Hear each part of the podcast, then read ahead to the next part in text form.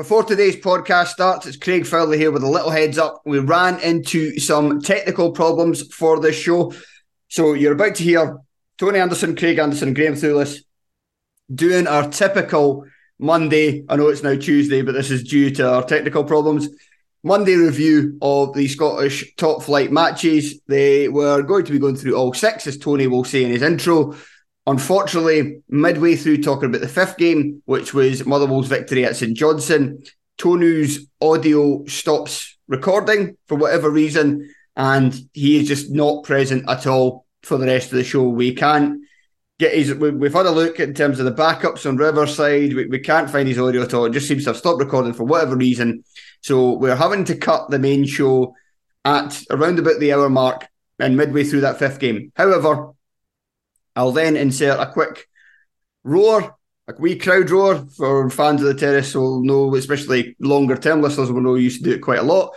And then there will be a discussion with Tony and Joel Sked, which was recorded this morning, this Tuesday morning, discussing the Aberdeen Hibs game, which even though it was a nil-nil, and that's why it was going last, obviously had big ramifications in the hunt for third place and European football in general. So just thought I'd let you know what the script is for this show, but it should be a belter anyway, and I hope you enjoy it. Mother's Day is around the corner. Find the perfect gift for the mom in your life with a stunning piece of jewelry from Blue Nile. From timeless pearls to dazzling gemstones, Blue Nile has something she'll adore. Need it fast? Most items can ship overnight. Plus, enjoy guaranteed free shipping and returns. Don't miss our special Mother's Day deals. Save big on the season's most beautiful trends. For a limited time, get up to 50% off by going to Bluenile.com. That's Bluenile.com. When you need mealtime inspiration, it's worth shopping Kroger, where you'll find over 30,000 mouthwatering choices that excite your inner foodie. And no matter what tasty choice you make, you'll enjoy our everyday low prices, plus extra ways to save, like digital coupons worth over $600 each week. You can also save up to $1 off per gallon at the pump with fuel points. More savings and more inspiring flavors make shopping Kroger worth it every time. Kroger, fresh for everyone. Fuel restrictions apply. Another day is here, and you're ready for it. What to wear? Check. Breakfast, lunch, and dinner? Check. Planning for what's next and how to save for it? That's where Bank of America can help. For your financial to-dos, Bank of America has experts ready to help get you closer to your goals. Get started at one of our local financial centers or 24-7 in our mobile banking app. Find a location near you at bankofamerica.com slash talk to us. What would you like the power to do? Mobile banking requires downloading the app and is only available for select devices. Message and data rates may apply. Bank of America and a member FDIC.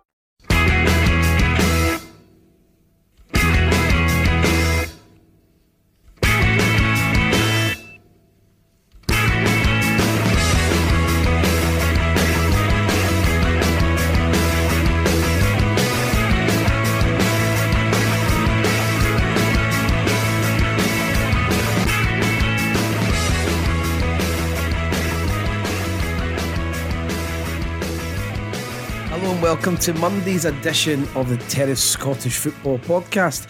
I'm your host, Tony Anderson, and today we are going to be running over all six of Saturday's games in the Scottish Premiership, where Rangers put a marker down for the n- next season, where Celtic actually did stop, contrary to popular belief. And Ross County put Dundee United to the bottom of the league, and Kilmarnock continued their fight against relegation while Livingston forget that the season's even going on. And I'm joined by Graeme Thewliss, who's going to talk me through Kevin Van Veen, who, even when he misses, he scores, Graeme. He does, yes, Tony, he does. How are we? I am fantastic. Thanks very much for asking. And also joining me to talk through this, the man whose home form is going to poo poo everything that I've thought all year. It's Craig Anderson. Hi, Craig. Hi Tony, how you doing? I, I, it's not my home form. I mean, I'm, I do, I do. You are Kilmarnock, though. In this church, you are Kilmarnock. You represent everything Kilmarnock Car. And fair play, Craig.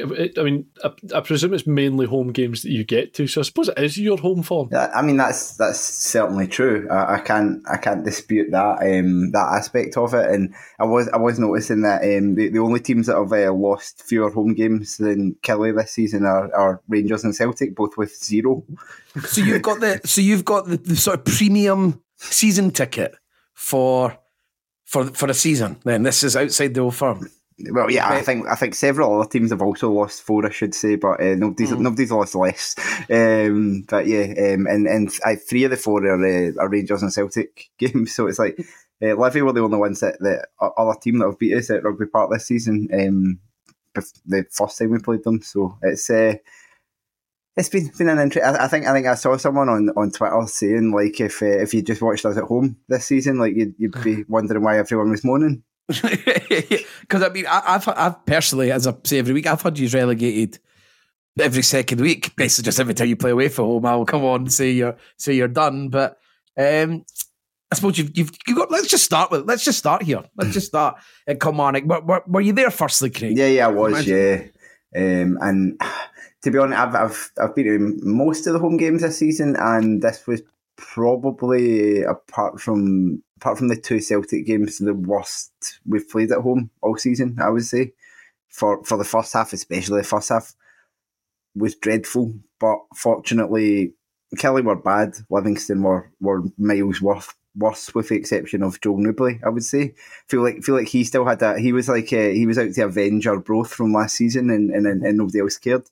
That was the vibe I got off Livy. Where do we?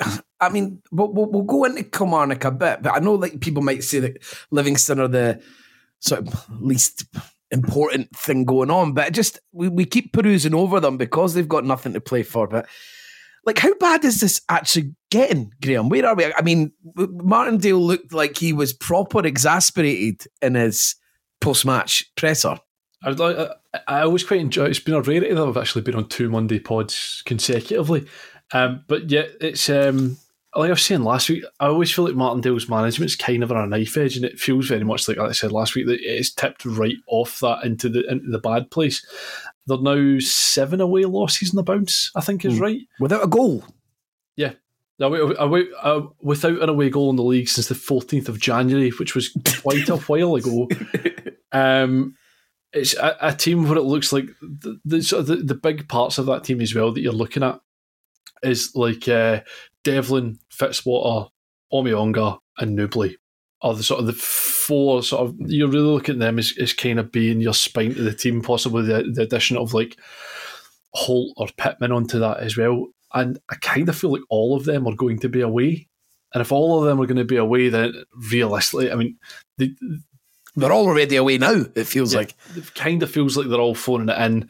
They don't really have the squad depth to just be like, well, we'll just drop these guys and and, and, mm. run, see see what else with the, the rest of the, the remaining squad members have because they don't really have the depth to be able to do that. And does does that end up putting Martindale in this position where? It bleeds it next season by other players where sort of like his management can be almost questioned because he's he, he sort of loses authority with if players are able to behave this way uh, and, and sort of get away with it because his hands are tied. Does that sort of bleed into next season and become an issue for him sort of long term? No, I don't think so. I, sus- I suspect with, with them gone, it will be a, a summer which is very much focused on the sort of um, sort of character side of recruitment and how they're going to be doing that there as well. And guys like Shinnie or Holt are not going to let you down in that sort of way. There was mm. uh, Shinnie was in the press the other day saying that he's reveling in sort of the leadership role he's had in the team, and it's not a not not in so, not even in just in a playing sense, but off the field, he, he really feels like he's uh, he really feels like he's, he's he's growing into that role and he's really going to enjoy that, and that's something about he's a big part of. I presume he's kind of edging his way towards the end of his career, and he's thinking, well, I'm going to end up trying to be a coach and a manager somewhere along the line here. So that's probably thought. Nouble, so I better start acting a sound. exactly. Uh, Nouble, Nouble looks and sounds like he's very much uh, on his way elsewhere for a for a fee, you would imagine, which maybe gives him a little bit of budget. I mean, I know they spent money on Shamal George in the summer, which I kind Which they got well, they got spot on. I know he, I know he wasn't covered himself in glory in the first goal. To, I was about to say on, on, on almost like a week to week basis, I changed my mind as to whether I think that's a good good bit of money spent or a bad bit of money spent. I suppose that's what a, what a twenty five year old goalkeeper is in a lot of cases. Um, so I, I don't think it's a long term problem, but it is it does mean that they have to get the recruitment right in the summer, and it's dead easy to be like, oh, Livy always get the recruitment right. They always turn up with players that no one else sees coming and they get an awful lot of a tune out of them. But there's also quite a lot of churn at Livingston mm. as well. Like while the while the the good ones are stars and you're looking at guys like Nouble in there as well and being able to sort of have someone with the sort of character and quality Jason Holt around the, the, the club for that length of time and Devlin kind of coming from lower leagues as well. And it, it, there's always a, level of, of, of, something there with them, but there's also a whole number of other guys like, like your Lars, Lock, Lars Lokotsch, who did, did, absolutely nothing there, and various other ones that appeared for 20 minutes and then had a cup of coffee and then were away up the road. So it is it is a worry, certainly. Um, that said, if you were to pick any of the 12 teams before the season kicks a ball to scrap their way to 10th place in the league, it's always going to be Livingston. So, mm-hmm. yes and no. Yeah, because my, my biggest worry is that they, they end up uh, that just eventually it all catches up on you. This is yeah, like, just, yeah, just eventually, and then we get this example, and I'm going to come to you now, Craig, because you were there. We spoke previously in private about DeLucas uh, I, I, the first time I saw him, I thought I was like, ah, "This guy is." I love you. I love you say it in private as if it's clandestine conversation. but uh, I was appalled when I saw him the first time, uh, and and I don't think it got any better. No, he was he was dreadful. Um, I hadn't seen him. I'd seen you and Joel had both watched them once, I think, and and, mm. and I trust both of your opinions on on defenders, especially. I feel like uh, Joel, Joel Sked is an excellent judge of uh, of terrible centre halves. He's yeah. seen, seen, enough of them at Hearts over the years, but um, yeah, De, Lucas was he's like a big guy, and he, he looks like he could be a player. He's got like kind of build. He's tall. He's quite he's quite skinny, which is obviously not that common. Or he looks skinny anyway for a, a centre half, but it looked like he could be comfortable on the ball the rest of it, but as soon as uh, Kyle Vassell went near him, he, he did not have a clue how to handle him. And he must train against Joel Nouble. Now, Joel Nouble is even more of a handful than, than Kyle Vassell is, but uh, he, he did not seem to have any idea how to um, how to handle um, how Vassell. You saw it for the chance that Killie had in the first half, where it was a really nice um, nice flick on from Doidge, and Vassell starts out like on the right hand side of DeLucas and somehow ends up in goal side on the left hand side of him. And it was one of those where, and I think it was true for the second goal. I don't know if that was DeLucas, sorry, for the first goal that Vassell scores. Both times, the, like just naturally, it doesn't feel like Vassell should be getting those balls. Like there's something about it um, where you're like, he's got himself into a position where he, he looked second favourite when Doidge wins the flick ons, um, or, or, plays it plays it around the corner, and and he, he gets himself into that position, and it was kind of like that. It was very sluggish at the back from Livy, but yeah, DeLucas was. Um, I don't think Fitzwater's had a good season at all either, but no. um, yeah, the pair of them, the pair of them made it, it made life very easy for Killie because Killie were a bag of nerves in the first half, and I, like yeah, that was what it was. Um, the crowd was quiet. Um, I think it was a bit nervy, obviously, from that point of view, and then that that definitely because this is like a sort of this is like a sort of it was. Kilmarnock are so good at home. This is like the must-have three points, kind of because because of your home fault and playing Livingston, who everyone's beaten. It is sort of like it is feel nervy when you're not a particularly good team, but you're in a position where you know you're massively the favourite, and it's hugely part of your your season. Yeah, absolutely, and that's what it felt like. And, and I think you saw, um, I think it was on Sportscene. There was a, a high ball in, early on, and two defenders went for the same ball, and then you had uh, Joe Wright getting booked for pulling back Nouble like in the centre circle when he's like running across the pitch, and then probably being quite lucky to escape a second booking in the sense that he was starting to grapple with Nouble in a very similar position, although with Nouble actually going towards goal a bit more. And basically, Kyle Vassell just arrived out of nowhere and just like barged them to the ground instead. And so he he got the he got penalised for the foul, and uh, Wright kind of got away with the tug, but um, or the, the tug that looked like it was starting, but there was just that kind of nerve um, going through it. And there was a few times where Dorsett and um, Mayo in particular, who are both guys that I would say are confident on the ball typically, not necessarily good, but confident. um, both like had the ball in kind of acres of space and kind of like froze. And and I, I said with Mayo in one incident in particular, it kind of reminded me of um, that Jack Hendry against Partick Thistle thing mm. where he's just like standing looking about and it had that vibe of a, a potentially very frustrating afternoon. And then second half, to be fair, I don't know if Livy just got worse or not, but it, it felt like McInnes or, or someone had uh, basically said, you know, you're you're chucking your chances away here, and they came back out in the second half and were, were miles better.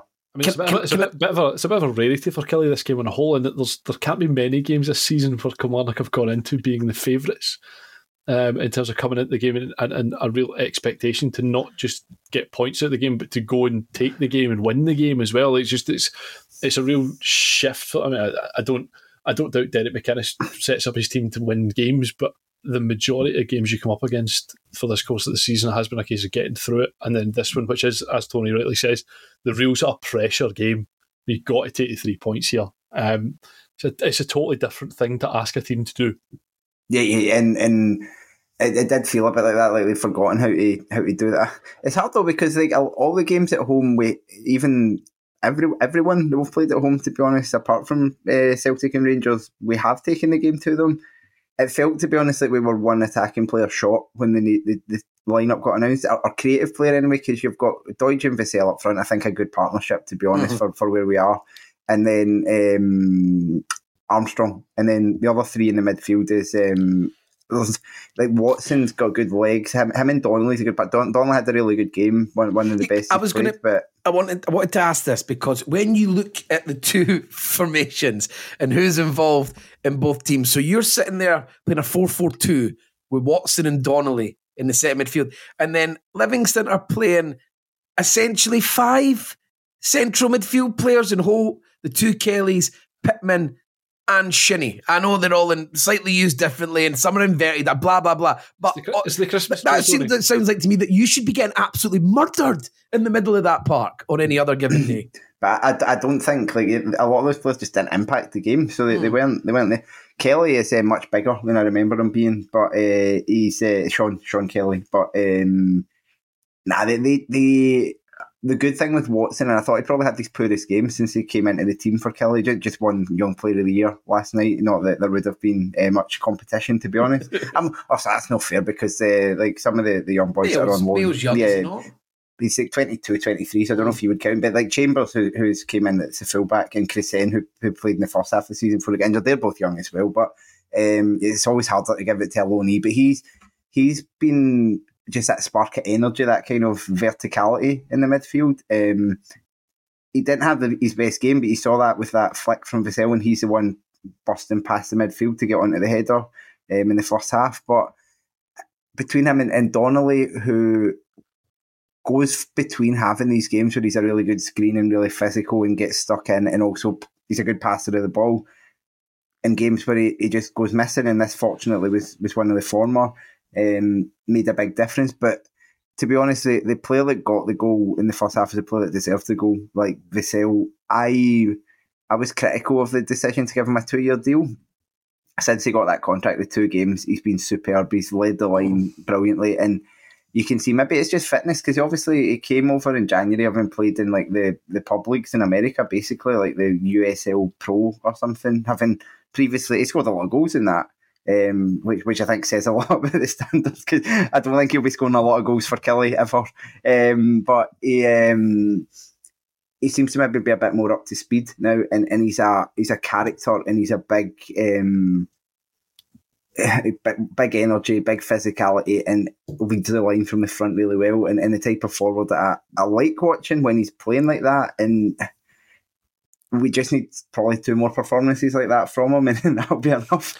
I, th- I think worth, McInnes, worth, worth the two year deal solely, absolutely, for, solely for playing four games. I think McInnes is, is his pragmatism really came through in the second half of the season with with the signing of Vassell. He he probably just realised I've only got Armstrong really as a creative force.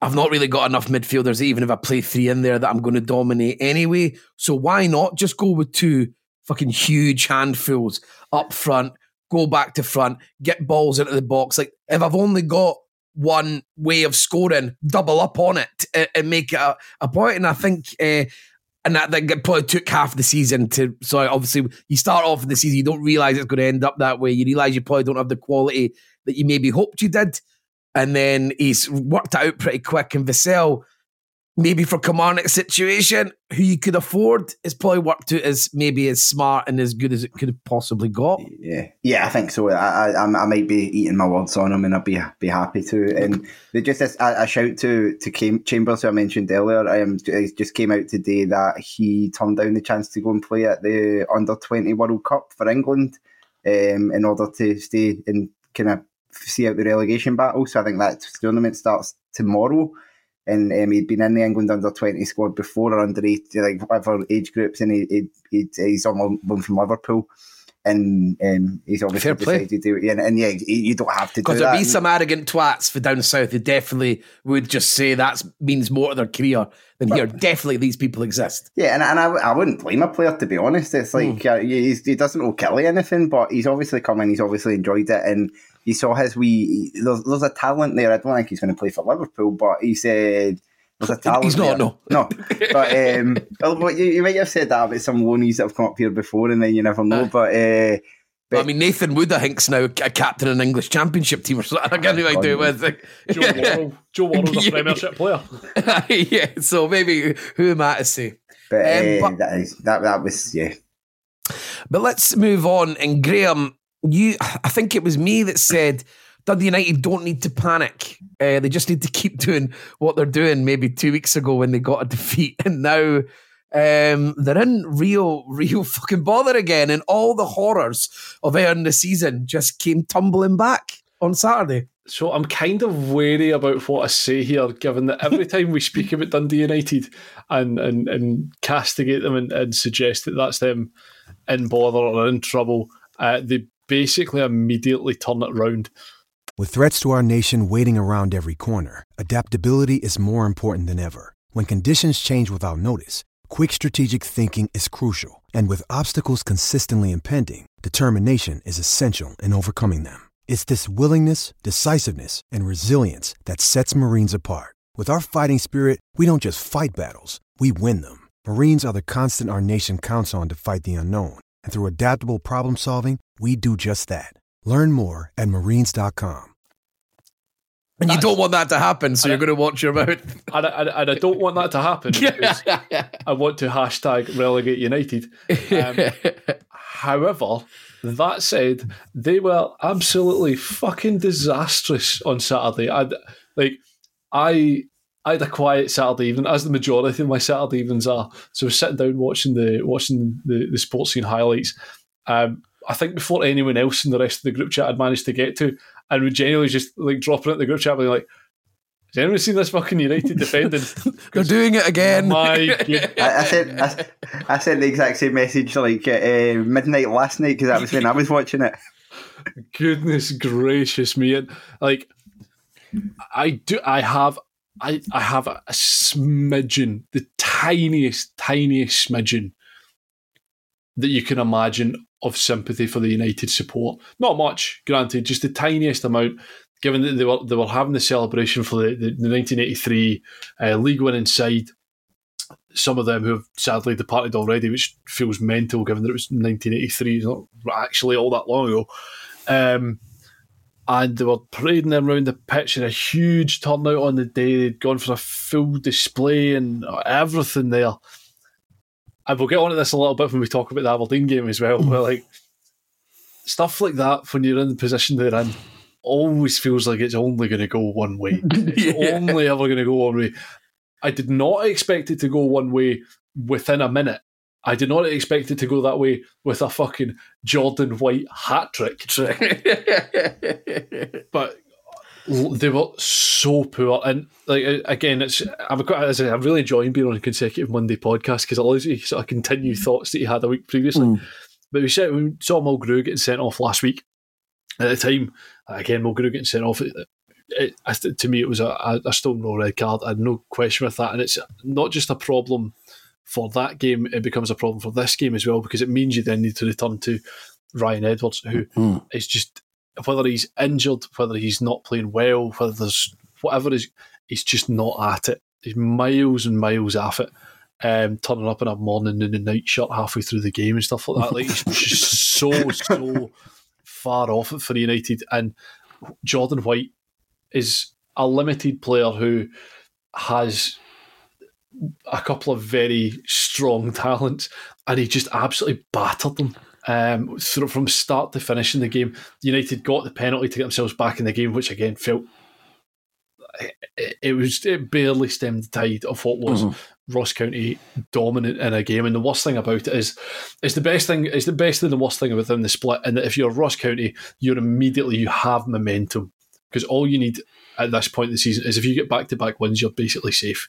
Mm-hmm. Nobody else, like other teams, are not put. If you get that run together, just back to back wins, you're basically dragging yourself out of it. County gaining that momentum through this game by absolutely leathering United. United again, again, the second time this season, and then having to, United having to come back, probably with the easiest fixture that they'll get out of the bottom six against Livingston next week. If they get nothing there, they're done. I, uh. I, I can't I can't see, even with Kilmarnock's atrocious away form, I don't see United doing enough in order to do it. Like Mother, Mother, Motherwell on the final day is going to be essentially how many goals does Van Veen need in order to break whatever fucking record he's breaking. Made up record. Yeah. yeah. So, the, the record. Just the record. Doesn't matter what it is it will be a day of us trying to get him a goal. We're a better side than they are. Like they, I think they're in real, real trouble. And it really, from reading what their fans are saying as well, I feel like they've kind of get they've chucked it as well at this point. I just I can't, when you're chucking young boys like McLeod into the game in order to get something out of it, just you're starting him in the game in order to get some sort of kick out of it. When Edwards is there, Mulgrew is off doing a fucking a night with Mikael Lustig the night before, like two nights before they're in it. I, I, like, I just I can't I can't see how they get out of it. I think they're they're in a real mess, and it's it realistically is just all of the all of the decisions you're making, all of the consequences coming at once.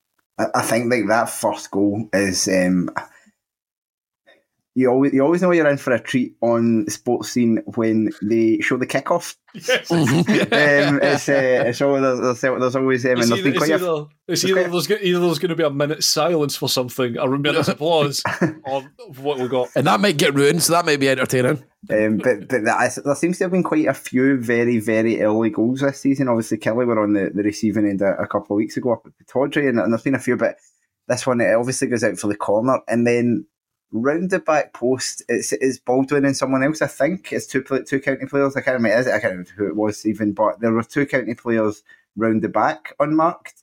Uh, whoever wins the header flicks it across the goal, and then White is six foot five centre forward in the penalty box, about three yards out, also unmarked. And you're like that. That's not tiredness. That's like thirty seconds into the game. Yeah. It's but this if a corner goes that deep and no one's picking up him, and how's there nobody in the middle bit? Because the, the, players all have to be situated somewhere. If they're not there, and they're not there, where are they? There are f- there are there are basically five United players marking uh, Alex Samuel in the in, in the six yard box. Noted aerial threat, Alex Samuel. well, well, there are two county players standing at the back post. Is it, is it like a? Is it like a, a, a, Are they trying to do zonal marking? Is that really what it is? And it's totally, totally went against that. I mean, because Scott McMann had an absolutely woeful game as well. He got the the sort of the Edwards poison sort of seeped into him uh, for for the game, and he looked all over the shop. Uh, on the highlights, it was they, they would every time the ball went around there, he looked at fault and he looked confused and he looked tired and struggling and just Jordan White, he scored a hat trick from a combined 10 yards, then just like batting the ball into the net. And, it just, it's just, they, they seem to have sort of, I wasn't thinking that Dundee United wouldn't lose again. I just thought we'd maybe put aside like getting absolutely humped by Ross County at home with with absolute shambolic defending, like like Birighitti slipping on his arse. Fucking hell! Like it's just like I thought we'd put all of that behind us. And because even they lost to St Johnstone last week, you know, it's it was just a defeat. You know, these things sort of happen, but then this, it's like that one thing's knocked them off their stride, and all, all the PTSDs come flooding back, and they're and they're and they're a shambles again. And and if that, that's been a large part of their season, so if that's reared its head again now, then I mean, it's hard to see them just ridding themselves of that right away. What I would say is that it's. Uh in order to continue his his record, uh, Steven Fletcher will score against Livingston, which I think makes him perfectly a one in three striker this season. Um, which like some things are important. It's what it was what was promised. He would be a, a one in three striker, and that's exactly what you're going to get out of him. Unfortunately, the rest of the team hasn't been able to hold up anywhere near their side Correct. of the of the bargain. But He has I mean. Job. I'd like to give Ross County more more credit, uh, and and I think their second half performance they really did dominate and they ran over the top of them. But it's it's hard to look not look past the the sort of defending. Um, so I don't think we can get too overly excited And about Ross on, County. On, on that as well, like, the County having kind of finally feels like they've got just about everyone fit, Mm-hmm. which with three games to go is uh, a wild scenario to be in. But it feels like they've kind of finally got everyone fit, and even just like half an hour to go, like you're you're, you're two one to the good. You really need to just stretch the game out, and you're able to turn to somebody like Simon Murray off the bench, and you, Mm-hmm. you look at the United bench, and you're looking at Glenn Middleton, who's not really noted for hard running, hard working man you want in the trenches, like Arnaud Djoum, Kieran Freeman, like uh, your your boy Cudjoe, who looks like a talented player, but it's just it's just not. He's a PlayStation player at the moment. He's a lot tiny. that He's tiny. Yeah, ah, Yeah. it's just these are these there's there's no one to turn to in that squad. There's no one that you can look at, and I, I've I've got all the time in the world for, for, for guys like Simon Murray who are well aware of where their talent begin, begins and ends, and know that know that absolutely fine. Would I take I'd take five of him over like one Glenn Middleton on, on mm, the absolutely. position in, in the position that they're in, simply on the basis. It's not a slight on Glenn Middleton, he's a good player on his day. But the position that both teams are in, you, that's the players that you need to turn to. That's the players that you need to drag yourselves over the line, and ultimately, that's what dragged County over the line in in, in, in this game as well. I also just want one more thing as well. I would like to just quickly highlight uh, Nohan Kenneh's cross, oh wow. which might be the worst cross I've ever seen in my entire life. he cannot kick the ball properly. It, like in, in terms of like his his his for a guy who's come from the English lower like the academies, you know, the other twenty threes at Leeds, and he was sold as like quite a, a a talented player. That it was like a bit of a coup that he was coming up here. And then, like, but he can't even kick the fucking ball properly. And And, I'm not saying he doesn't have any other attributes, but that is one that you just do not expect. And I might like I'm going to give him the benefit of the doubt, right? Because I meant to actually I meant to check it on Wyscout. I didn't. get the ch- I didn't get the chance, so my apologies for this if I'm wrong.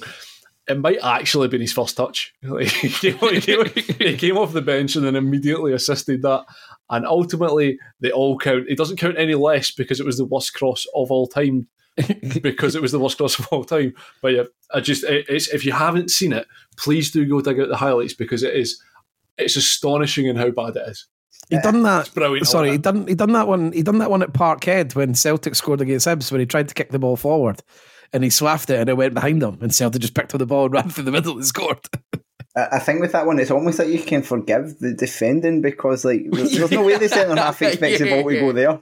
And Aye. it's, uh, but yeah, that that I, County County are such an enigma of a team, like Ah, yeah. because like see like Killie, it's like well they're going to win a lot of games at home and be fucking terrible away, and you know what you're getting, and that's been pretty much through the season. County go through these spells where away from home they, they just turn up and get battle places, and then they they've beaten like every other team in that relegation battle like three and four now. And Mm-hmm. it's like you really don't know what you're getting from them, and it's um, Like, because you get periods where like they're they're the third best defensive team in the league and stuff like that. Even though they're sitting, they were sitting like bottom of the league. So, and then you, when you look through it, like I, I like a lot of the, the team. I like I like Iacovitti. I like Baldwin. I like Loturi. I like Dhanda. I know that Jordan White can do a job in this league. Like I mentioned, Simon Murray. Like these, there's loads that you can like about the team, but then it's just it has like quite abysmal off days. It's all Connor it- Randall's fault. yeah, I'm not. I'm, I've never been a, a big Randers man. Uh, I'll be. I'll be fair. But talking of Randers, let's go to Ibrox. Um, and Rangers totally blew Celtic away there. But it didn't matter. But let's maybe try and keep that context maybe away for a wee bit of a laugh in two minutes, and maybe talk about Rangers. Um, as they get their first win, and obviously Todd Cantwell, I think, is the best place to start here, Craig, because he was absolutely tremendous. Yeah, he was um, he was everywhere, and, and he obviously gets the, the goal, which is um, I, I mean we'll, we'll talk about some terrible defending, which which helped him in, in that first goal, but um, he is that type of player that on an afternoon where things start going right for him, he gets better and better for it. And, and he's a, he's very much a confidence player and a player that thrives off the crowd and thrives off the uh, yeah, it's like yeah, it's like he, he, thrives off the. I was going to say the kind of the, the state of the game, the way the game's going. If the game is going for him, then he'll he'll um, get in there, and then it's he will have days like that Scottish Cup semi final and like that game at Aberdeen, both of which he was absolutely atrocious in. Um, but when he turns up, he, he was unplayable for Celtic, and he was not. They couldn't decide what to do with him. They, they could they tried to foul him. He was getting away. He's a squirmy player. He, he's actually quite hard to kick. Mm-hmm. Um, mm-hmm. and and then he would pick the passes. He was shooting. He was getting himself beyond the forwards. And it's a hard player not to like when he plays for your team. And the fans of every other team in the league will will despise him. And, and I'm already mm-hmm. kind of finding myself not liking him. And I can't quite put my finger on why, but. Um, nonetheless, like the performance he turned in, I thought it was it was probably the best Rangers performance I've seen in one of these games in a, in a long time for, for an individual player. I mean, yeah, I think that... I, I, totally agree with you. Like he he he's very much feels like he gets a thrill the more that the more people are annoyed at him. Mm-hmm. ultimate, that sort of ultimate sort of. That's not a bad thing as a Rangers not, player. Not, not at all. Like don't don't wind him up because if you wind him up, he's only, it's only going to improve his play ultimately. So no, I, I totally agree with you. He was he was very very good. Um, but yeah, just the I do enjoy, I always enjoy those players who just look at the or, or you think I'm a prick, do you? That's even better. Mm. Just like yeah. just immediately getting given the mouth, and you, again, we've had a lot of that with Van Veen this year as well. Like the, the more the more you go at him, the more that you get out of them. The more they're motivated to to go. But I, I, I thought it was absolutely. I'm a, I'm a big Cantwell fan, as you probably noticed if you listened to the last uh, few weeks, even since he's come in. I, I just like I like everything about him really. Uh, and I like that style of player that, that, that, that Graeme's touching on there. And I was saying on the, the, the, the, top 12 midfield pod about how they'll use Cantwell. I think you'll I think they'll bring in I thought Raskin was pretty good. I thought he definitely had his best game in a Rangers shirt there. And it was nice to see Ryan Jack back because um, I thought that was possible and finished. And I think he's now been given a, another year deal. So you might see this midfield quite a lot next season. But I think they will bring in another sort of lock picking sort of midfielder, like someone who plays properly in an attacking role, then you might see Cantwell drop in, and then Raskin playing that sort of sitting role when it's the Scottish Premiership, and then Cantwell playing the 10 role in the Champions League or Europa League, and obviously like in this game against Celtic, where he can use his pressing ability as well as his, his obvious sort of sort of talent. But let's start the slagging, um, and let's start with Kobayashi Graeme. Uh, I think uh, this game's quite. I've, I've, found this game quite interesting because, much like you say about Rangers, you, you, feel that you're getting a wee bit of a vision into what next season is going to be for Rangers. Mm. You also got a vision into what next season is not going to be for Celtic, um, and the, and I mean, Starfelt didn't have a great game. Kobayashi had a poor, poor game. Um, I think the pairing of Starfelt and, and Carter Vickers is, is one of those ones which is just so nicely balanced in terms of mm. both of their abilities. They both bring out the best in one another, essentially. Um, aside from that, the, the midfield three are, are, are fine. Abada remains at. I know there's a he has moments of, of real quality and real flashes of quality, but again, ultimately, I think showed why he's not been a starter this season. O ultimately showed had a real chance in that game um, early doors, which um, Kyogo scores it, doesn't he? he Kyogo scores it. Yeah, McCrorie did well, but he scores it. Jota was quiet, but again, when the rest of the front line aren't firing the same way, it's easier to shut him down. The the reason why they're so successful is because the unit that they are. And again, guys like Ralston again will remain a Celtic squad player essentially probably for as long as he likes but he just doesn't have the quality and the, doesn't have the. You really notice the, the, the athleticism that both Juranovic and Johnston brought to that team. Mm-hmm. Um, as soon as it's not there, everything's just a bit more sluggish. Everything's not quite in the same way, and it's it's interesting. And I, I think there'll be there's been more answers for Celtic out of that game than than. Uh, it's like maybe Postecoglou's. It's sort of like he's almost As well as that, like, it's, it's difficult to read. It's difficult to read that much into it as well because ultimately, I give a fuck. Like, yeah, but I think it's sort of like you're saying. It, it sort of like shows that his decisions have probably been pretty much spot Yeah. on all Yeah. season. And I think Craig, you see, with, with Jota being, I'll give you a chance to to sort of big up your man, but the with Jota not being at his best, a large part of that's probably with like Taylor's just been absolutely outstanding behind them all season.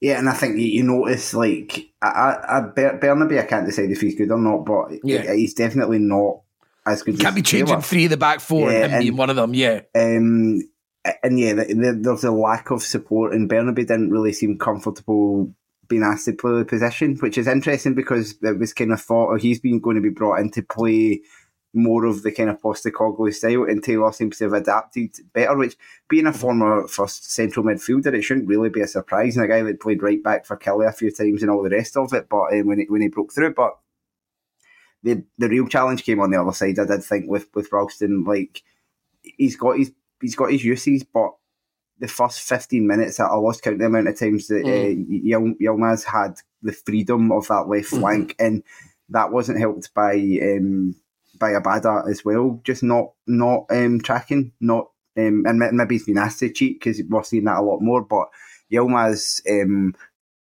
it would it would actually be difficult to tell if he if he's good or not because he, he was every time he was he didn't have to he, he just had like forty yards of space to run into, and then he was you know pulling off uh, cutbacks and stuff which were fine, and there was just a, a lot of that. Um, the fullbacks for, for Rangers stood out, both of them. Um, Tavernier um, had a really good game, and, and for Celtic, yeah, the entire the entire back line um, really really was posting missing. And yeah, I think you're right. Like having those three changes all at once, but Postecoglou will be using that as an opportunity to see, you know, all these guys have these guys got it. And, and what I thought is that um, the only player that I thought stood out is is playing quite well for Celtic was um, in uh, in the period that it was it was on the park. And whereas for Rangers, you could pick several out. And are we are we coming around to the idea that Robby McCrorie might not be terrible? Like I honestly, honestly, he's not like, conceding a goal. Like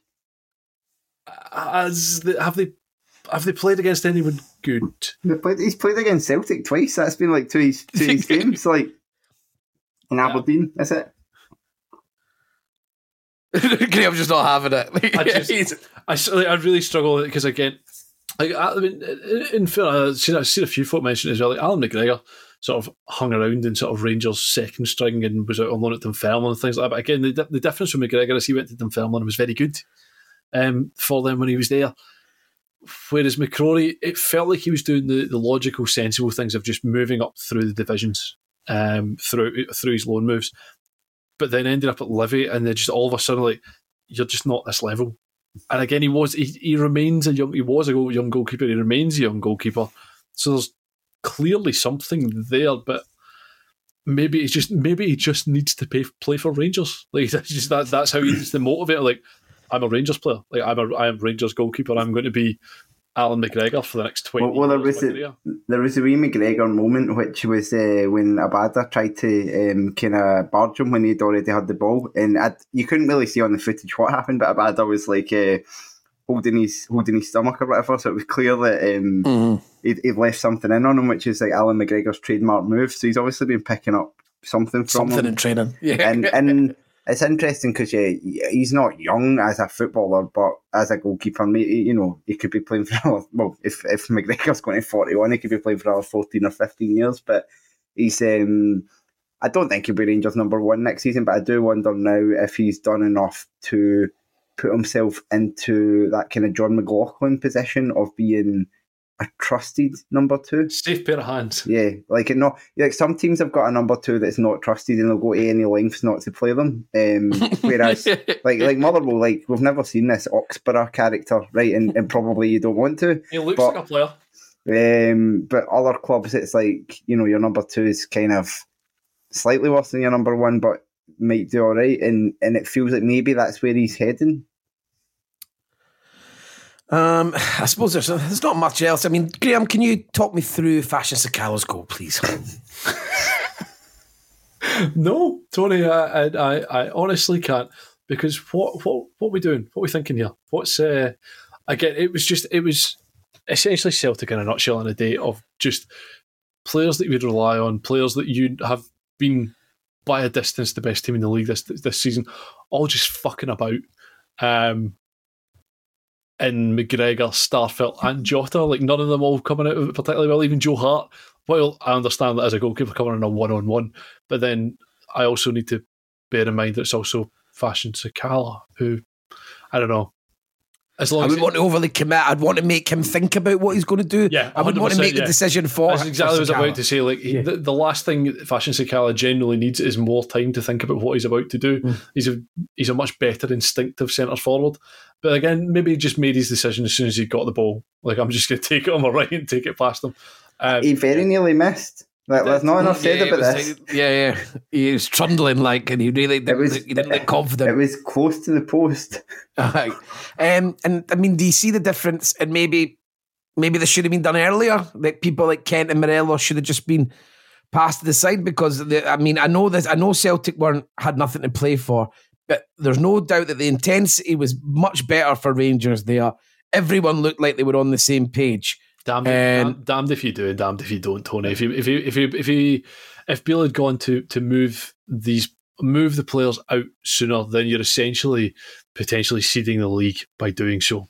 So as soon as the mm. league is actually gone, then you're like, well, get them to fuck. It's not a problem anymore. Yeah. these, these these play, the players that players like Sakala are, are not really good enough or really want to be as no. well. So it's like there's a challenge there of like, do you? Uh, they started. They started the game with Sakala and Matondo was like, no, these neither of these players are. Matondo was still not convincing. I could see the work rate, and again, yeah, just like fine.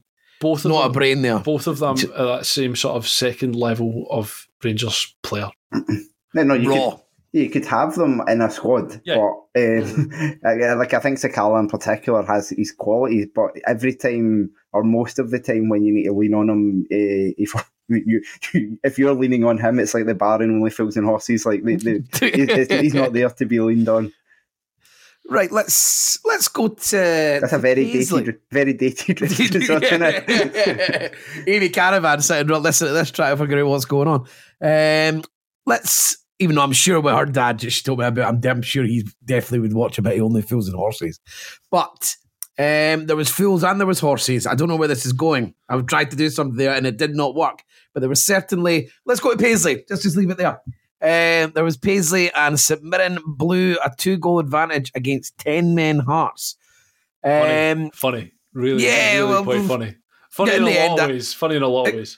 In the end, actually, probably worked in, in my favour as a Hibs fan. But there was a period where I was getting myself awfully excited, which we'll come to later. But uh, I mean, St Mirren again. It's uh, they'll be really, really frustrated because I thought I actually thought Hearts might have just went there and won simply because I thought St Mirren's bubble got burst a bit at Easter Road.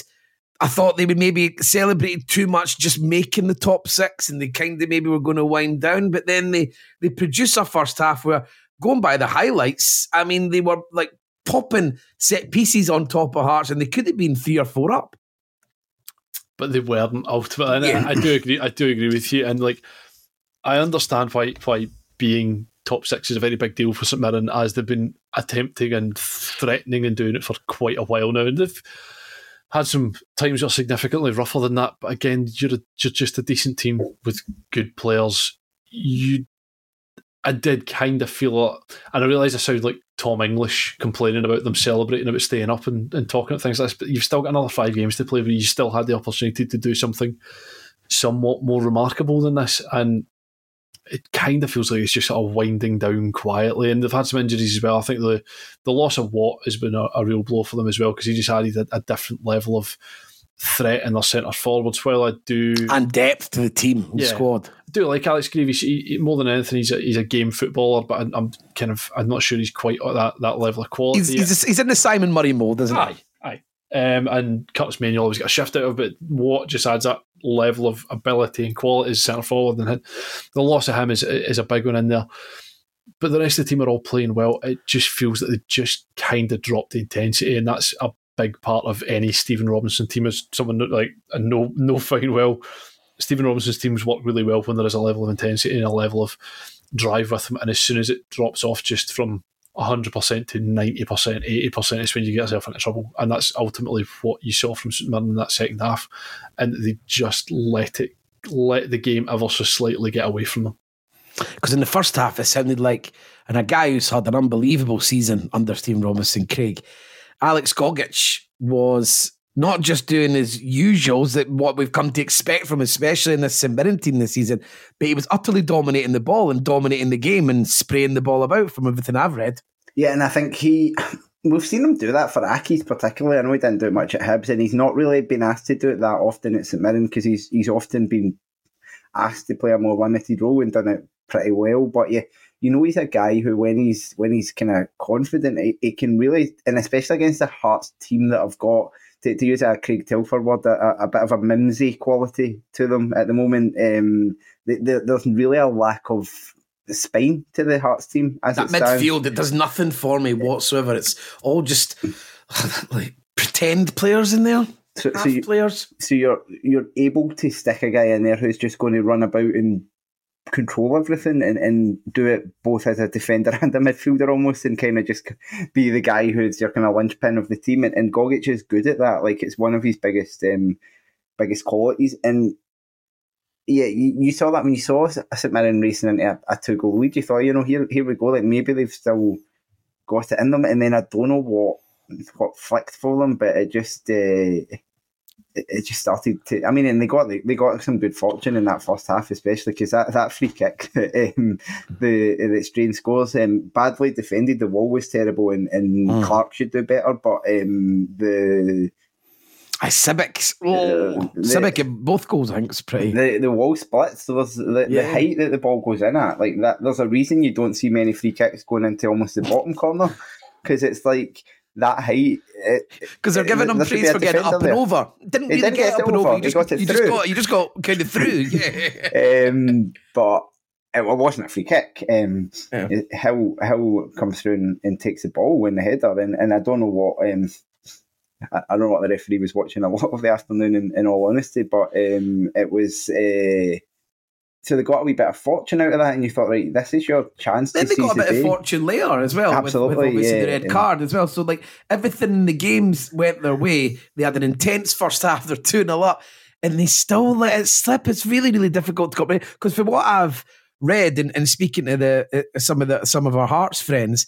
They weren't like Hearts. It didn't feel like Hearts had, like were knocking on the door and asking tons of questions. It does sound kind of like a, it's a good old fashioned balling and and yeah, and Hearts have, to be fair, the Hearts have come back from, from a couple of goals behind mm-hmm. more than once this season, like, um, and and that shows a bit of character, and it shows like a team that still has something about them. Because I don't think I don't think they've they've gotten terrible overnight. They're just substantially worse than they were last season, um, and probably they've had a bit more competition this season. Like there are probably Hibs are better, well, clearly better than last season. Aberdeen clearly better than last season. St Mirren clearly better than last season. Mm-hmm. Are putting a bit of pressure on them, and what they were, the fact they were able to still dig that out and probably keep themselves favourites for, for, for fourth place at least is um, is is character. But they, they obviously got away with. It is a penalty, but it's like, what what are you doing? Like Ryan Flynn, like why, why, Ryan Flynn, why are you still a Premiership player? Is the first thing first, I thought. First like, things he, first. He got a new, he got a new contract again, and, and no harm to him. I know why. I know why clubs keep players like him around because they're, they're part of the furniture. They've been there a long time. They're good professionals. They keep everything right. He works very hard. There's probably many players in, in all of our own clubs that, that have that same quality. You've got like like Lewis Stevenson or someone or, or Rory McKenzie or these players who if you if you want to isolate how good they actually are as a footballer these days, are they Premiership level? Mm, probably not, but they bring a lot. Stevenson, De- Stevenson's are by far still our best left back. I don't think that says much though. Tony, Tony, this, is the, this is a different discussion. Uh, but uh, yeah, to give away like such a stupid foul in that situation mm, um, in the ninety sixth yeah, minute, the game's away. I was I was already halfway to the train station, like when. Um, mm.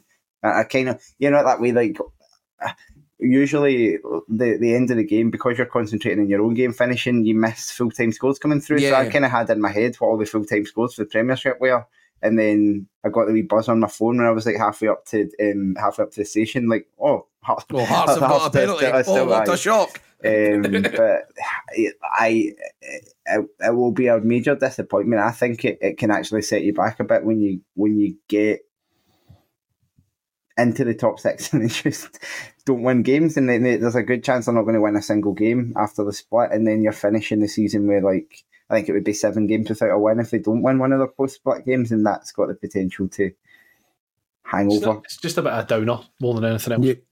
Yeah, yeah, I've experienced it a few Al- times. Also, just not a red card. Just not a red. Let's not. no, no, no, oh. let's, let's, let's not waste any time. The, the, the difference, like, because I've seen people saying it's like a professional foul and an attempt to take him down in that, as in, like, I, even just, like, they're not still saying it's a red card, but they're saying, like, oh, you know, he's just, he's just trying to, uh, he's actually like, a, he's, when he makes it start the tackle, he is going after the ball. Like, he, Mhm. there's still an opportunity to win the ball with that tackle, which sets it apart from some of these.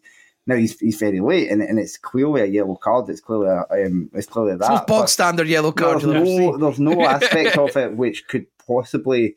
I've got much more sympathy with one that which I, uh, we had a bit of debate about, but like well, Lundstram won at, at Easter Road earlier in the season, Mm. where the player is going away from him, and his only intention is to Is to swing a leg and take the player out, and, and he's not trying to win the ball. He's nowhere near the ball. He's just deliberately fouling a player, and he's kicking him. And I can understand. I would like those to be. kind of, I would yeah. like those to be red cards. Doesn't matter about that. The, the Haring one, he's going for the ball.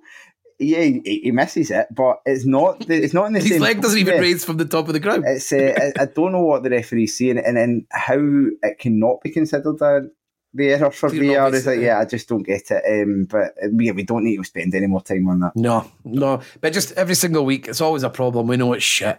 Um, right, Graeme, where should we go next? Shall we go to Pittodrie or shall we talk a little bit about Kevin Van Veen? Uh, let's let's let's leave uh, Aberdeen Hibs with zero goals to the to the very end. Fair Uh, play. As is, as Let's bring me through. Let's bring me through Kevin Van Veen and St Johnstone continuing their absolutely atrocious home form. Uh, to be fair, right, in the first half, St Johnstone were really good. I thought St Johnstone were, I thought St Johnstone were really good in the first half, and you could you could see like the difference between what Callum Davidson St Johnstone was and what uh, Steve McLean's McLean's is. St Johnstone is, and ultimately like. The position that St Johnstone are in, and the, the club is for sale. The, I think the board are essentially all leaving at the end of the season. It will be Stephen McLean that is going to be managing St Johnstone for the foreseeable, you would assume, unless you're going to do it like the Nobody's going to come in and tell him to leave, so well, I'll just keep doing it. un- Unless you're going to do the Sam Allardyce and appoint somebody for like three games or something like that. Like it's, it's going to be Stephen McLean for foreseeable. And it, on the basis the first half wasn't great, but still better than Davidson. Um, and you look at it, do you know what? I can actually kind of see what we're trying to do here. I felt like there was a bit of logic behind it. Not a huge amount of chances out of it, but ultimately, like, yeah, I can I can see what's happening here. and I can see what we're trying to do. It looked like a better team. Um, second half came back out from the from the break and just didn't didn't play uh, whatsoever. The last maybe five ten minutes, um, they they kind of came out in order to go and try and get a result, and it's much kind of much like um, much like Dundee United um, as well. I, like they, they just feel like they just need something, and they it feels like a bit of a worry for them, and they just cannot get the they just can't get themselves safe. And particularly, I was talking about momentum with Ross County and, and, and Kilmarnock as well. They've probably got enough already to ensure the playoff at worst. But that really we want to be for the second year in a row with our manager that's a rookie? Not massively. Especially after seeing what Partick Thistle are doing and teams that aren't in the playoff, I wouldn't fancy playing. I would if, if it was St John's to be Partick Thistle, Scott's, I'd be edging towards Partick Thistle Scott right now. Tiffoney versus that St Johnstone back line feels like a, a, an accident waiting to happen if you're a St Johnstone fan. Um, just a really poor, poor second half performance, and like McLean's doing things that I don't, I, I just don't really understand, and that we've all seen all season long. What you desperately need is uh, Stevie May to have a strike partner.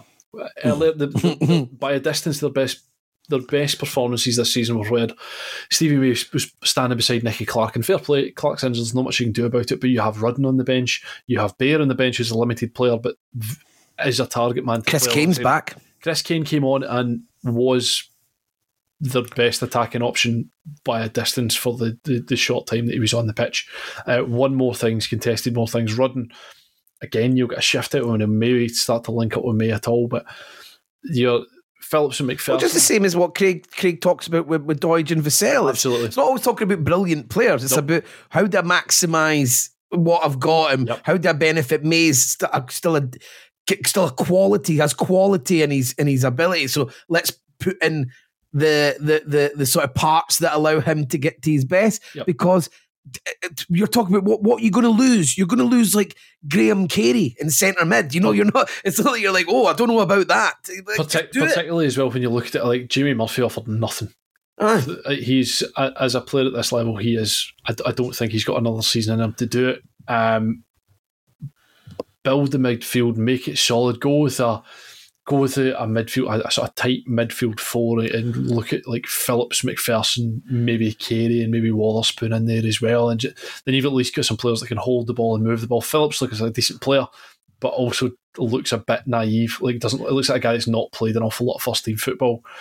But you'll get a shift out of him at the very least. But just stick somebody next to me and just do the sim like. You can go, go long to Bair, man. You can even just go back to front with someone just, like Bair. Just kind of felt they're just trying too hard um, trying too hard to do things. And again, the the, the, Do you think biggest... that happens when you have a, a, new young manager like like MacLean? Because like you, you, it's your first time managing, and you don't want people to think that you're sort of like quite rudimentary. Maybe just, a bit like you don't you this, don't want to get at, a at this point just be rudimentary doesn't matter like and again it's yeah it's, it's the it's the biggest it's the biggest compliment that I, I can pay to Stephen uh, to Stuart Kettle Stephen Kettlewell Stuart Kettlewell is that he came and looked at the the 30 or so bodies we've got and went, right, how do who's good at what? And then well, let's make the absolute most out of all of them. And that's all we've seen from him.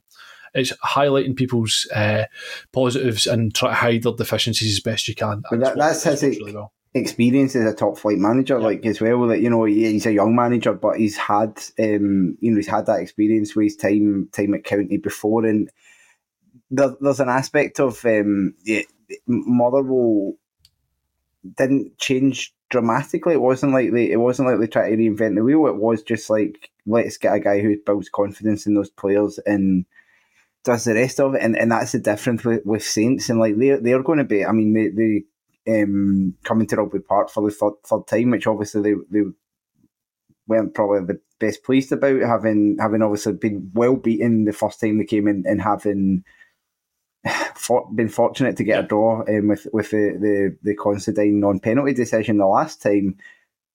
That's a massive game for them because if if Killie win, uh, then we go above St Johnstone, and, and all of a sudden, you know, the, depending on what happens in the other games, they could easily be in the bottom two, um, two games to go, and that's the point where your panic can set in, and that that's a worry. I don't know what it holds for them because they are a team who, who have constantly just picked up a win um, just when they needed it, and, and probably they do just need one. But um, it's easy to just well, there only are three games left. There's only a week of football left. Like it's any team can lose three games. Like any of the any of those teams can lose three games in the in the next week. Even uh, you know. Like, anyone Livingston, Livingston, uh, Livingston in Perth on the final day feels terrifying because like the the command the, the the, the, the, Kilmarnock away, County away, both feel like things that like uh, County away on a Wednesday night. Like who fucking wants it? Like nobody wanted that. Um, and then Livingston at home on the final day. Like ultimately, that probably would be enough to keep them safe if they beat Livy in the final day. It's it's weird that Livy are going to have it while having nothing to play for. Are going to have such a potentially huge, huge bearing. What I would say from a Motherwell perspective is that Mikael Mandron is up there with one of the weirdest footballers that I've we've had in a while. Oh, he's uh, uh, uh, our uh, our good pal Amy was explaining that he was just like an absolute ball of energy at full time, just absolutely buzzing to get his goal, and you could see when he scored, all the team were delighted for him. Um, he was good. He is weird. Like I can't make up my mind. He's one of these guys in the same sort of mold as like uh, somebody like Conor Sammon, who you look at and go, "You're a giant, go and win headers." Which he can do to a degree, but it's not really his forte. Like getting the ball into his feet and taking people on, and we got both of obviously scored the second one, but the where we won the penalty all kind of stemmed from him turning on a sixpence um, and, and striding away from a couple of St Johnstone players in the middle of the park as well. There's something there. Um, I don't know whether it's the sort of body we can carry for next season, but I can't decide whether he's good, bad, and indifferent. He's a really odd footballer, but holding up the ball with your knee at about head height for any other human being is worth of note. Hello, uh, this is uh, th- this is the the second part of Monday's Terrace Scottish Football podcast episode. There was an issue with uh, with audio, so m- me, Joel Sked, not part of the original Monday podcast, has uh, has been joined by Tony to talk about Hibs nil, sorry Aberdeen nil, Hibs nil, uh, as a wee amended end to this uh, this podcast. So, Tony, you watched it, and I believe you were very happy with what you saw with Hibs, albeit frustrated with the outcome.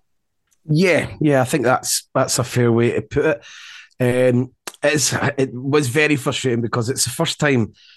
Uh, something I've been interested with Hibs really in the last sort of month or so is that Hibs seem to have got better the more we've got towards the sort of business end, which is unusual in itself. Um, sort of a penalty kick away there from beating sort of three closest rivals for the positions that we want to to finish in, uh, in really really close proximity to each other. Um, so there's a lot of positive to that. I mean, there was that you, you could argue that's possibly outside the 6 0, which has its own sort of it's on a different island from the rest of the games this season, in my opinion.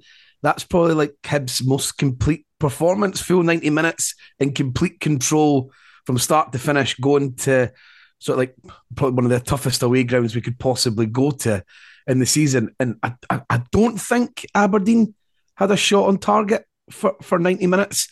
And Hibs just had the, it felt like Hibs just had the ball constantly. Ball's coming in. Will Fish would sort of bully Miovski out the way, win the ball back, roll it back, get it wide. CJ Riley just had Duk on toast for, for the 90 minutes. Duk eventually just got injured eh, just eh, because, you know, Duk's like doesn't really fancy it sometimes. Um, and and then the full midfield, I mean, Clarkson and Ramadani, they were fully fully boxed in by Joe Newell, Jeggo, and Campbell. And it's just a shame that despite you and getting so much joy out wide, the Hibs weren't able to to get the ball in. But yeah, overall, I have to say, I was surprised that Hibs were able to put quite such a convincing performance together in a crunch match in such a, a difficult venue.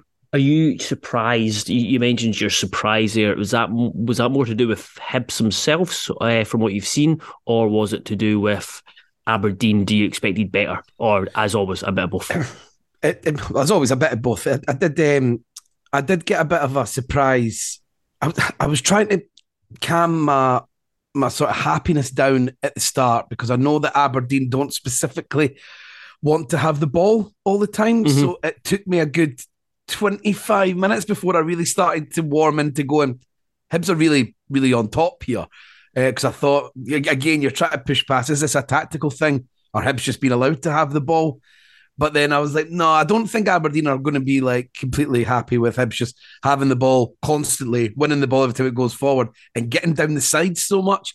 I think it was more rather than just dominating the ball, it was the positions Hibs were getting in. They were able to isolate the fullbacks with, especially with with Youan on one side. And that can't be a, a game plan for, for Aberdeen to to allow that to happen. Um, and as I said, it was just the the control and the sort of tactical control that, that Hibs seemed to have under the game.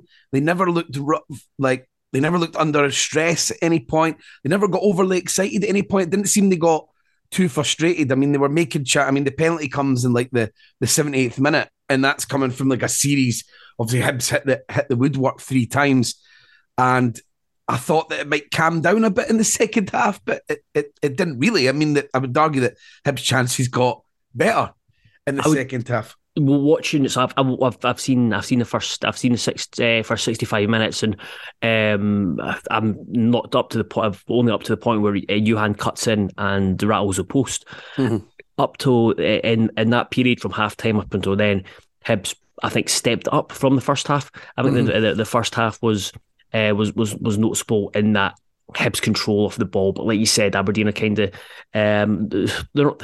I wouldn't say they're standoffish, but they don't want to uh, particularly dominate dominate possession. So that wasn't a uh, that wasn't much of a surprise. But I think the the surprise was just how um, how little Aberdeen had the ball in dangerous areas. Mm. Uh, especially you saw like Miovski and Duk the first the first time real, real time this season, or on certainly under uh, Robson, they played separate from each other. They looked like they, were, mm. they were a lot wider, and then um, the uh, and then on the flip side, the back three seemed to really struggle to deal with Kevin Nisbet, just as moving because he was dropping in. Uh, he was mm. dropping in a lot to He's winning play. a lot of fouls, Kevin. Nisbet. Yes, uh, Angus MacDonald especially. I think uh, three or four. And but I just think I, I, I just think that once you saw, you saw because I, I, I know I've seen yourself uh, and a few others mentioned about how good Youan was and uh, watching the first half was like kind of waiting for him to uh, come alive but he slowly it's almost like once he felt like right this is this is this game is here for me to win uh, mm. and uh, he he really stepped up, and I think he really noticed in the second half was something that Youan's been guilty of is his decision making. His decision making, his decisions were really really good. He wasn't holding mm. on to the ball too long. He was committing uh, Coulson, and then he was shifting the ball and getting it back and moving. And it's I, I just like it was a really it was a, the last couple of weeks you've seen a really uh, like a maturity in Youan against mm-hmm. Mirren. It was the defensive sense, and then on on, on Saturday there was just uh, it was like he was taking more responsibility. Yeah, I think I think he's he's moving into. Um, I might get laughed at here, but I think that there's a there's a possibility that Youan has a sort of Duk season next season. Uh, I think mm-hmm. that is a, a, a, major possibility where he hits. The talent's there. Yeah, definitely. And now the application seems to be there, and and I said, people people don't really like to give Johnson credit, and and, and I get I'm not Johnson's biggest fan, although I, I have to admit, since the turn of the year, I think I am being uh, I'm being turned around on that. I mean, the January the January business in itself has been really good. You can see exactly what kind of team that we that we want to be over time, and like I said, he's he's sort of moving us away from not being able to be able to perform in, in big games. And now with Hibs having the director of football there already in place and the clearly the willingness to spend a bit of money for the for the right player and, and, and bringing Youan in, I think there is something to get behind at Hibs now. And it seems to be that things have settled a bit and there seems to be there was always there was always a lack of trust. There was always a lack of trust that people knew what they were doing in certain uh, certain positions. And I don't want to get this podcast to, to, to tend into that. But I think with Johnson and McDermott there and a bit of money to spend and already with the nucleus of a team ready to go and you and after a year, I think there's a there's there's a lot to get pretty excited about at Hibs and continuity, man. Like I mean, everyone else is like Hearts will be pretty much starting afresh. There's no guarantees when that happens. Um, and obviously Robson will have to have a good go, but it's still his first his first ever transfer window. Yeah. These these, these these things aren't guaranteed. So right now, I'm thinking mm, this maybe looks all right, an all right position for Hibs to to sort of blend into, uh, and something that, that the team, the fans can get behind. I'll, I'll look. I'll look at it before we kind of move on Aberdeen and finish on them because I'm wary of uh, you. You need to go by yeah, yeah, to five minutes, um, just uh, with with Hibs, you can look, you, you, see the team there, and yeah, everyone's kind of stepped up, and there's you said there's a nucleus there, but uh, obviously you'll have to replace Will Fish uh, or keep try and keep Will Fish or uh, Egan Riley, yeah, who were yeah, both like that. The back four were outstanding, and that that's really looking like really solid. That that that four guys there. So you, I mean, he said that he wants to keep them, but I, I imagine it won't. That won't be easy. Yeah. If, and if you look at some of the other individuals who have been key players, you're, you're looking at Joe Newell, uh, Jeggo, uh, Campbell, and uh, Chris Cadden. There are players who, with the right money, with the, the money that's available, should be quite easy to get an upgrade on. I know mm-hmm. they've done really well. I know they've done really well. Mm. Um, on the flip side, uh, Aberdeen, I think you really noticed yesterday how, uh, sorry, on Saturday, how thin Aberdeen squad is when you actually mm. take out a couple of key players. So you had Ryan Duncan, a promising talent, had a couple of decent moments, but uh, taking him out and uh, sorry, bringing him in and taking uh, Graeme Shinnie out, uh, Aberdeen kind of missed that disruptive force. Then you've got Ross McCrorie. Uh, driving force from right wing back, then the drop off to Hayden Coulson, and then mm. you've got Duk coming. Uh, like uh, you've got players like uh, I think Shayden Morris came on, Jayden Richardson came on, um, Dylan McCandy came on, the there's a there's a depth issue at uh, at Aberdeen, which is which is a bit of an issue because they spent a decent amount of money. yeah, that's what I was going to say. There's no reason for that. no, I know, but it's uh, it's it's obviously um, like John's, uh, like Johnson, and uh, he's still who's who's who's is doing it. But something like you mentioned, Robson is first real transfer window, and he's, he's still maybe not have to make massive improvements to the starting eleven, but definitely to the depth. Yeah, he needs to get. Um, I mean, in terms of performances for Aberdeen, which were really, really thin on the ground, that was the worst I'd seen Clarkson by quite yeah. some distance. I mean, he was popping the ball at the pitch. Uh, it was after. I mean, me and you sat here what last week, and we were waxing lyrical. Really, really went good, big on, big on Clarkson, and I always like that because then my friends watch a game when Hibs are playing. I'm like, "Are you sure this guy is fucking shit?" um, so he was, and I mean, so I, I think MacDonald overall like yeah, he struggled a bit with this bit, but he had a decent game. He stuck with it. Uh, and, and and and held on to it, and I, and and I've been impressed with MacDonald overall. I really didn't fancy when I saw the sign at first. That was not for me, and and I don't I don't want to keep bringing mm. this up because it, it's unfair. There's more to him, but like a guy re- recovering from cancer who's had a really really poor season in the English lower leagues is getting a bit older. You're like, mm, there's a lot of red flags here on a guy coming in in Scottish football, but he's done so well and he's yep. blended in really well and, and, and his physicalities. He, he, looks like he enjoys that side of the game, which is obviously a big bonus. It's a centre half there. And and obviously we can't not talk about Roos. I mean, it's his, his whole performance, he saves from from Youan, he saves from the one close range for Nisbet. Um, when he when he manages to close his legs, I was certain that was a goal when Youan rolled that across. Yeah, and then the, the the penalty. Don't get me wrong. I mean, I was wasn't happy when I saw Nisbet taking it. I don't know how many times we have to go through this, especially in in big games. Um, I think off top of my head, he's missed against Celtic at home. He missed against Hearts in the in the semi final of the cup, and now here, and it's a weak, weak penalty. If you're going to go down the middle, it needs pace or it needs to be lifted. It can't just be passed down the middle. But Roos is still a massive save in a big moment, and his development from when he first came in, where I really wasn't sure about him. Like, yeah, there was. Uh, I think even Aberdeen fans were kind of suspicious of him. I was suspicious of him, especially cross ball command area. But he's been brilliant. Ah, and he looks really confident now. He was talking about obviously Nisbet trying to get in his head, and he was just really comfortable with that. I don't know. You never know how much to believe in this, but let him let him go on and print some legend if he likes. Fair enough. Uh, and then, but he's um, yeah, and he's been outstanding. So that's another one. So that shows that the the hit rate not so bad for Aberdeen in the in the transfer market with Ramadani, Clarkson, Miovski. I know me and you aren't fans, but I can't deny that he's he's, he's certainly yeah. been handy.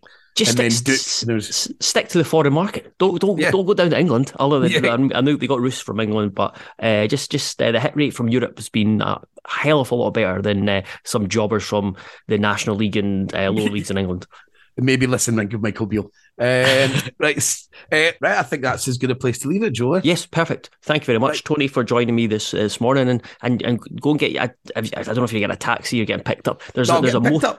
There's a motor coming to get to, to collect you and take you to school. So that's good. and um, yeah, thanks very much for everyone listening. This is a bit of a weird uh, podcast, but I reckon it's worked. Thank you very much. Go. Cheers. Goodbye.